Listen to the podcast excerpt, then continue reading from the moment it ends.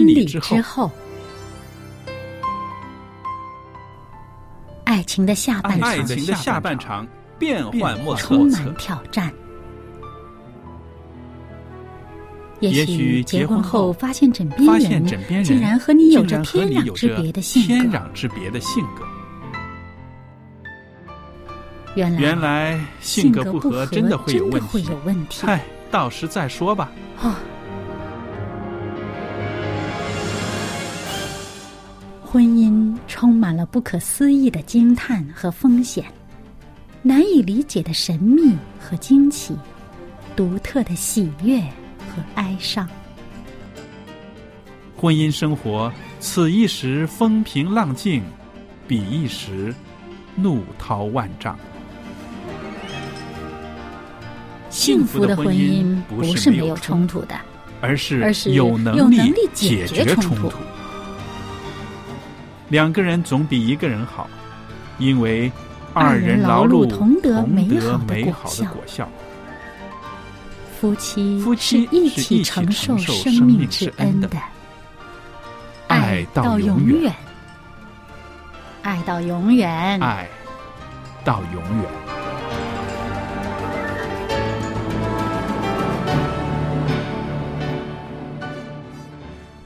朋友们，大家好，我是肖佳丽，很欢迎您呢收听婚礼之后节目。那今天呢，我们在节目中呢也有我们的来宾小燕姐妹在这里。小燕你好，您好，大家好。那朋友们，我们在婚礼之后节目里边呢，反反复复的跟大家探讨了这个婚姻生活中的一些奥秘，还有呢，说到了夫妻两个人应该怎么样相处，有些什么样的小窍门儿。那这些资料呢，其实呃对我们的帮助都是很大的，尤其是啊、我在搜集这些资料的时候呢，是第一个从中先得着益处的人。也因着这些资料的一些信息呢，非常的美好，所以我们愿意呢跟听众朋友一起分享。希望这些信息呢也能够鼓励您，让您的家庭生活呢更美好。那今天呢，我们跟大家要分享的呢是幸福家庭的几大要素。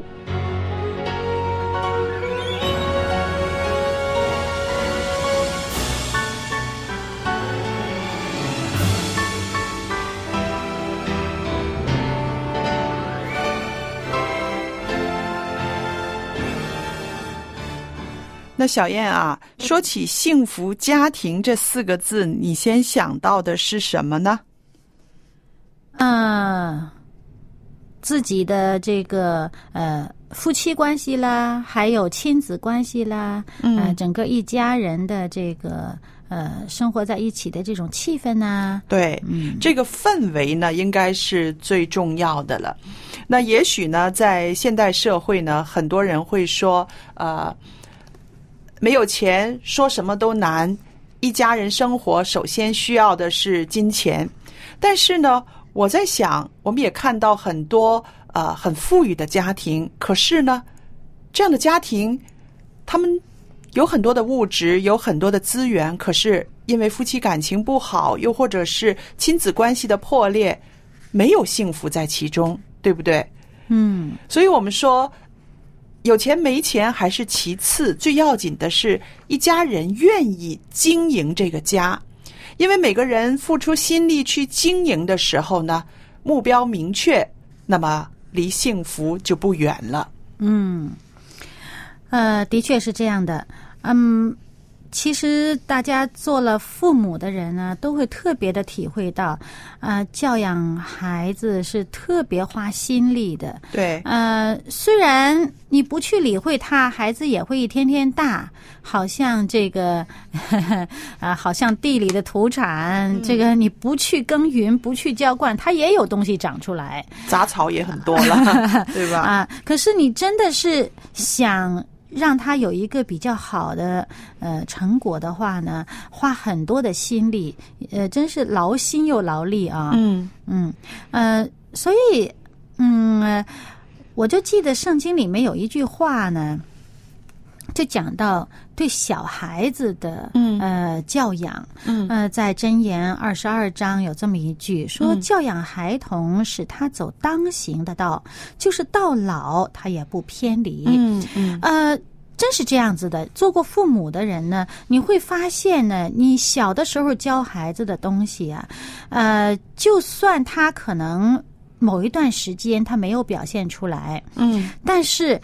这个内在的东西，它总是藏在里面。对，我们自己的成长，我们回想自己成长的经历哈，你到了几十岁的时候，还会想起来啊，我小的时候父母曾经说过什么，或者我爷爷奶奶在我小的时候说过什么东西，这个已经成了他一个基本的一个意念，一个潜意识里面东西，到时候就会冒出来的了。嗯啊，所以呢，呃，作为这个基督徒的家庭啊，呃，小孩子真的是从小你用一些正确的观念。圣经里面的真理去教导他们呢，他们呃，即使长大了以后，可能呃，由于他们自己的选择，可能某一段时间他还没有真正认识到这个信仰的重要，但是一段时间以后，他走过人生的一些一些经历了很多历练之后，回过头来他会发现，哦，原来我小时候曾经学过的东西，那是最珍贵的。嗯我要是早早的跟着这个走呢，我少走很多冤枉路。啊、你把这个呃。谈到的就是说，在这个幸福家庭里面呢，呃，对孩子的教养呢，这个心力是不可少的，是啊、一个亲子的关系，甚至是一个孩子成长的一个状态。嗯但是我常常说，如果啊呃婚姻里面呢，夫妻两个人的步调不一致，或者是没有太好的协调的话呢，在教养孩子的时候呢，其实也会出现困难的。嗯，困难所以呢很大。，对，所以呢，我就觉得这个更大的一个前提呢，就是呃，夫妻两个人有一个很好的默契，有一个很好的这个沟通，嗯。然后呢，呃，借着他们之间的这种互动，然后再去啊、呃延伸到教养孩子那方面呢，那这个幸福家庭呢，就可以说是比较平衡的、完美的了，对吧？嗯，很多时候呢，小孩子啊，他不给你讲那么多的理论，嗯你的理论给他呢，他也没有那么快消化。对，所以呢，其实小孩子主要是从观察和模仿来的。嗯，那么我们父母啊、一个很好的身教，就是我们生活当中实行出来的东西，小孩子自然而然他就哎模仿来了，他就受熏陶，他就受影响，就接受来了。所以呢，呃，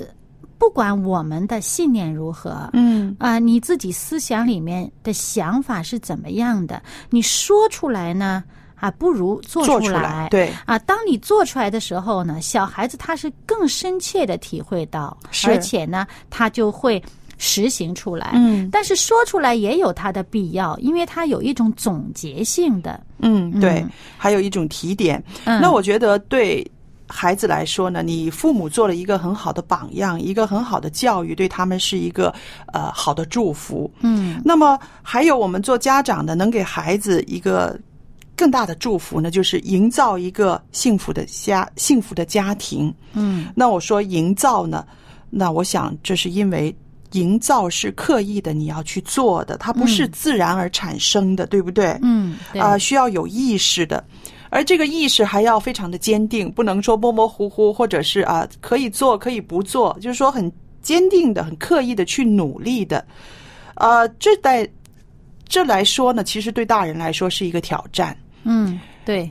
啊、很多时候呢，我们通过教养孩子啊，会发现，在孩子身上看到自己，嗯，看到自己的影子是，啊。你有的时候，呃，因为你一个已经是成年人了，别人呢不太会啊、这么当面的直截了当的告诉你的问题何在是，啊。反而从一个孩子身上，呃，他没有什么隐晦，没有什么呃呃，这个这个呃刻意的隐瞒呐、或者是刻意的遮盖呀啊、什么，他很自然而然的一种表现，尤其是在家庭里面的这个气氛、没有什么压力的情况下，他自然而然表现出来。有时候我们会看到，诶。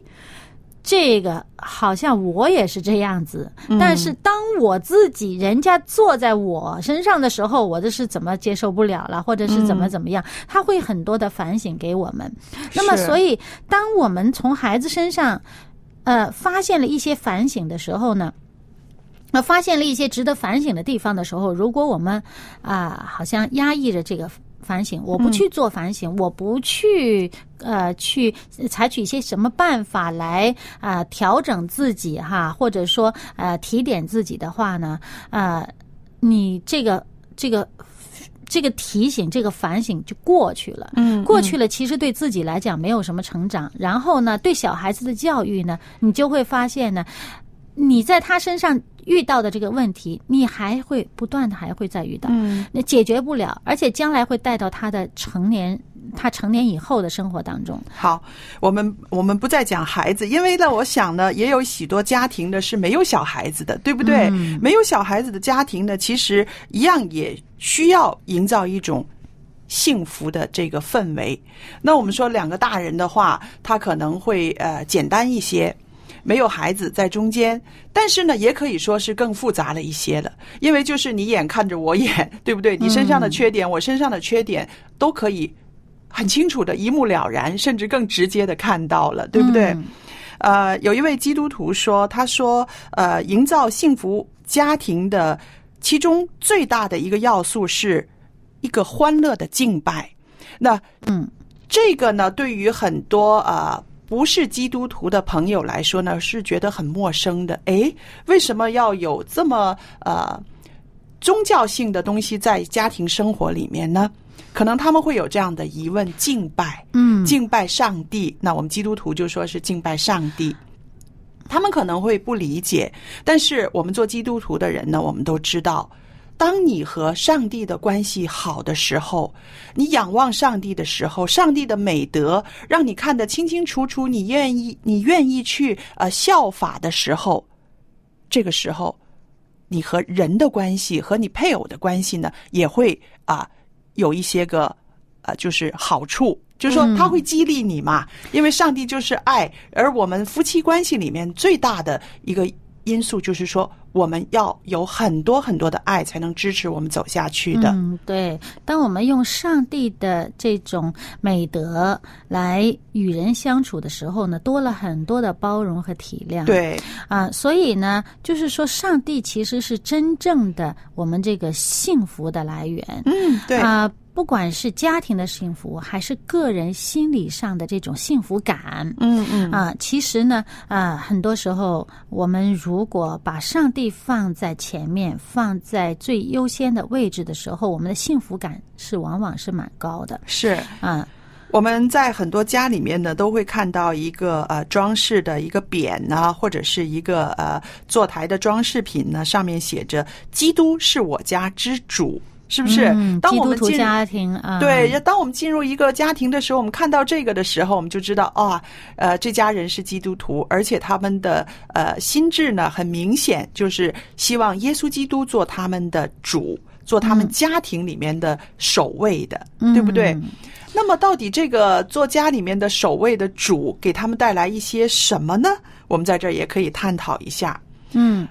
啊，其实有的时候哈，呃，你见到这个人，我我们因为在这个呃香港这个地方也有很多人信上帝了哈，嗯，对，有的时候呢，这个人是不是基督徒，你可能一眼就看出来了。嗯嗯，因为他那个样子哈，好像是不一样啊，比较的呃人比较的开朗，比较比较看上去那个样子特别容易接纳别人那种那种状态啊，所以。呃，其实你如果说这个家庭是不是真的，他以上帝为优先次序的时候，你看这个家庭的家庭成员，从他们的相貌上面，就从他们的态度、态度我想面容的这种态度哈，从他们的面容的表现上面呢，就很容易看得出来，嗯，不是一个人的本身天生的样貌的美和丑，不是这个，嗯。它是那种呃那种啊嗯。感觉上从他的脸上看不到那种争斗啊，嗯。看不到那种啊呃愁苦啊啊、好像或者是很多的，如果一个人内在有很多的怨言，有很多的不满的时候，在他脸上看得出来。是。那么，如果你真的是一个家庭，他他以是他是真正的以上帝放在优先位置的时候呢，你从他的脸上会比较看到一种安宁，嗯一种平静。啊，一种一种和谐的感觉，你会很愿意跟他打交道。那么，其实小孩子生活在这样的家庭里面呢，他感觉上就是人会比较安定，没有那么、嗯呃没有那么紧张，嗯对，我想其实是因着啊、呃耶稣基督他的这个爱，让每个人心里面有一份平静和喜乐。嗯。而这种喜乐不是说嘻嘻哈哈的，而是说心态上的那种笃定。嗯。呃，不可能人生没有挑战，没有风浪，有，但是基督徒呢，他有一个依靠，有一个信靠，因着这个份信心呢，所以他的心里面呢，就像北方话说的那句话，有底气。啊，对了，踏实，心里边踏实，对嗯，如果是有这样的一个信仰，而把这个信仰的精神移植到家庭里面的话呢，那么这个家庭里面的氛围呢，就是有信心、有依靠、有平静、喜乐。嗯那么可以说就是一个。相当幸福的一个家庭的呃这个组成了，对不对？所以呢，这个这种家庭的这个幸福的营造，哈、嗯啊，就会让家庭的每一个成员都感受到他的幸福感是啊。还有呢，就是说到怎么样让这种呃幸福的这个宗教感觉在家里面呢，不能够不提的，就是一个家庭的敬拜。那很多人呢会在啊、一周。有一天会教堂去教堂，然后有他的宗教生活，呃，敬拜上帝、唱诗、祷告。但是一个星期一次这样子充电可能还不够。如果是以家庭为单位的话，家里面有这种啊、呃家庭敬拜的话呢，啊、对于生活的质素，甚至每个人的态度互动，它里面的熏陶作用都是很大的。嗯，说到这个敬拜，有的人会觉得啊，这么严肃啊，啊好像这么严重的这么一个词。其实呢，我们不要管这两个字是怎么一回事哈、其实敬嘛，就是对上帝的一个崇敬的心态对对啊。那么其实呃，主要是我们呃家庭里面每一个成员，大家聚在一起，有一个把我们的心意都放在上帝那里的那么一个时刻，大家彼此交流、探讨。其实这样的一个时刻呢，每天都有是最好的，尤其是在小孩子小的时候呢，会有这个睡觉前会讲着床边故事啊，啊啊、有的有有一个就是说亲子互动的这么一个时间，在这样的时间里面，如果我们多讲一些呃这个跟上帝有关的事情，一些、呃这个一些呃圣经的故事啊，或者带有圣经道理的一些生活上的一些故事呢。这个对小朋友的这个呃这个陶冶啊，对他品格的这个教养呢，其实是一个潜移默化的一个很好的呃作用的。对，嗯其实我想，呃，我们说到敬拜呢，有人会想到唱诗啊、祷告啊，呃，一系列的一些宗教的仪式，但是不是这么繁琐啊、沉重的？就像刚刚小燕所说的啊，呃，讲故事也可以。那我觉得更简单的一个方式呢，就是一家人每天用几分钟、五分钟到十分钟，一家人做一个祷告，它都是一种敬拜。嗯，对，呃，我们家曾经实行过一段时间呢，其实就三个人，那么我们就在晚上睡觉之前呢，围成一个圈儿，谁站在我旁边，我就为那个人祷告。还是为左手那个人，那么就这样子转着圈儿嘛转着圈儿的这样祷告。那么就是很简单的祷告，但是呢，透过祷告里边的一些啊、言语词汇，我们就会发现啊、我们对隔壁那个人的了解有多少，我们对他的爱有多少。因为有的时候我们会很诚恳啊，爸爸感冒了啊，我们的孩子很诚恳的为爸爸祷告，他用的词汇可能是很简单的，甚至是重复的，但是你会知道那个孩子的心态。嗯那么，如果是其中家里面有一个人当天遇到挫折，情绪很不好，甚至祷告的时候词穷，不知道说什么，因为心情不好嘛。嗯那这个时候，我们也可以了解到啊，他今天受的打击真的不小。到祷告的时候，他还背负着这个重担。嗯，那么，所以我觉得啊、呃这可能是现代忙碌的家庭里边呢一个可以采取的一个方式。嗯那这个方式呃，对家人的呃彼此之间的关心关怀的是很大的。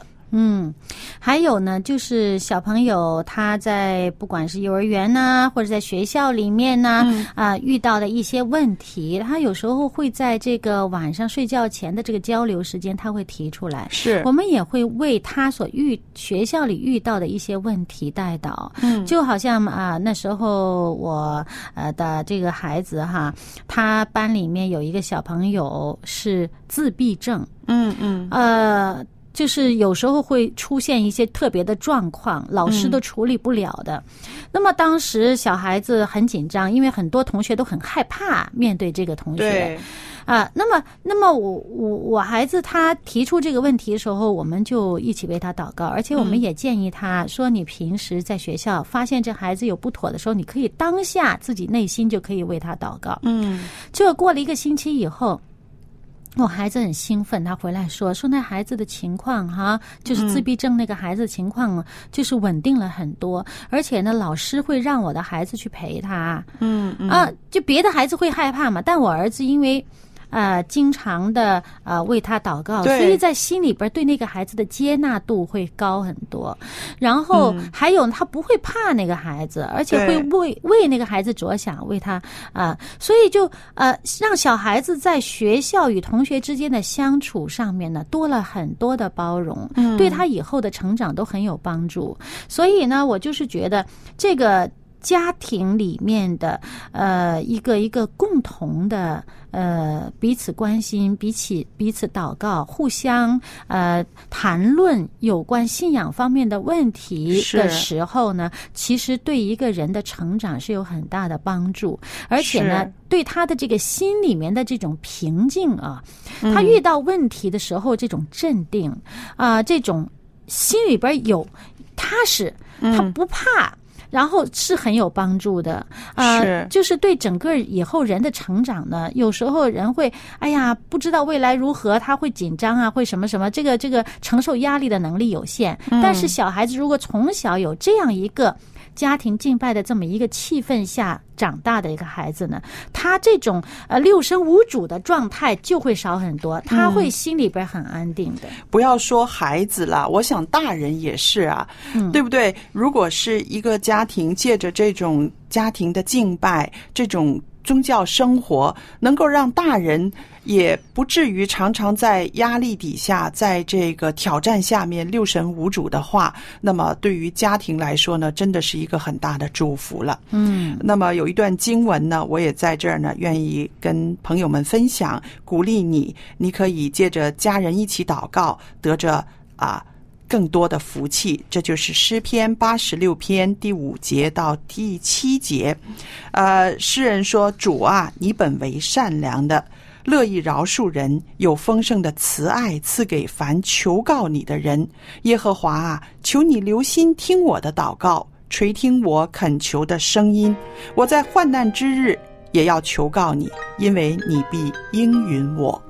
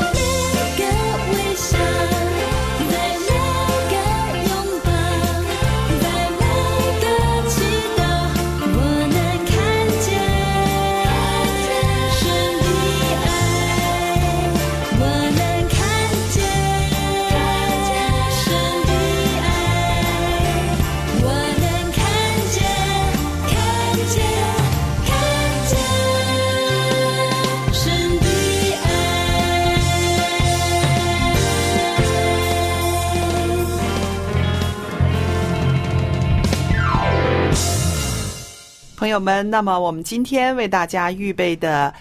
婚礼之后节目呢，到这儿时间又差不多了，很谢谢大家的收听。在这儿呢，佳丽也特别的邀请啊、听众朋友们有空的话写封信给我们啊、无论是电子信也好，或者是您寄来的手写信都好，那我们都是非常期待的，因为每一封来信呢，啊、我们都可以从中看到我们的听众朋友从我们的节目中有了一些什么样的改变，有了一些怎么样的感想。那这对于我们啊、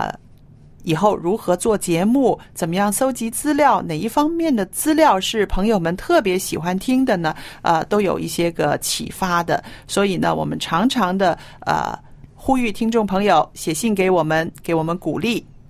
还有呢，电子信箱是佳丽，佳丽汉语拼音 at v o h c v o h c 点儿 c n 就可以收到您的电子信了。好了，今天的节目就播讲到这儿，谢谢大家的收听，愿上帝赐福与您，再见。再见。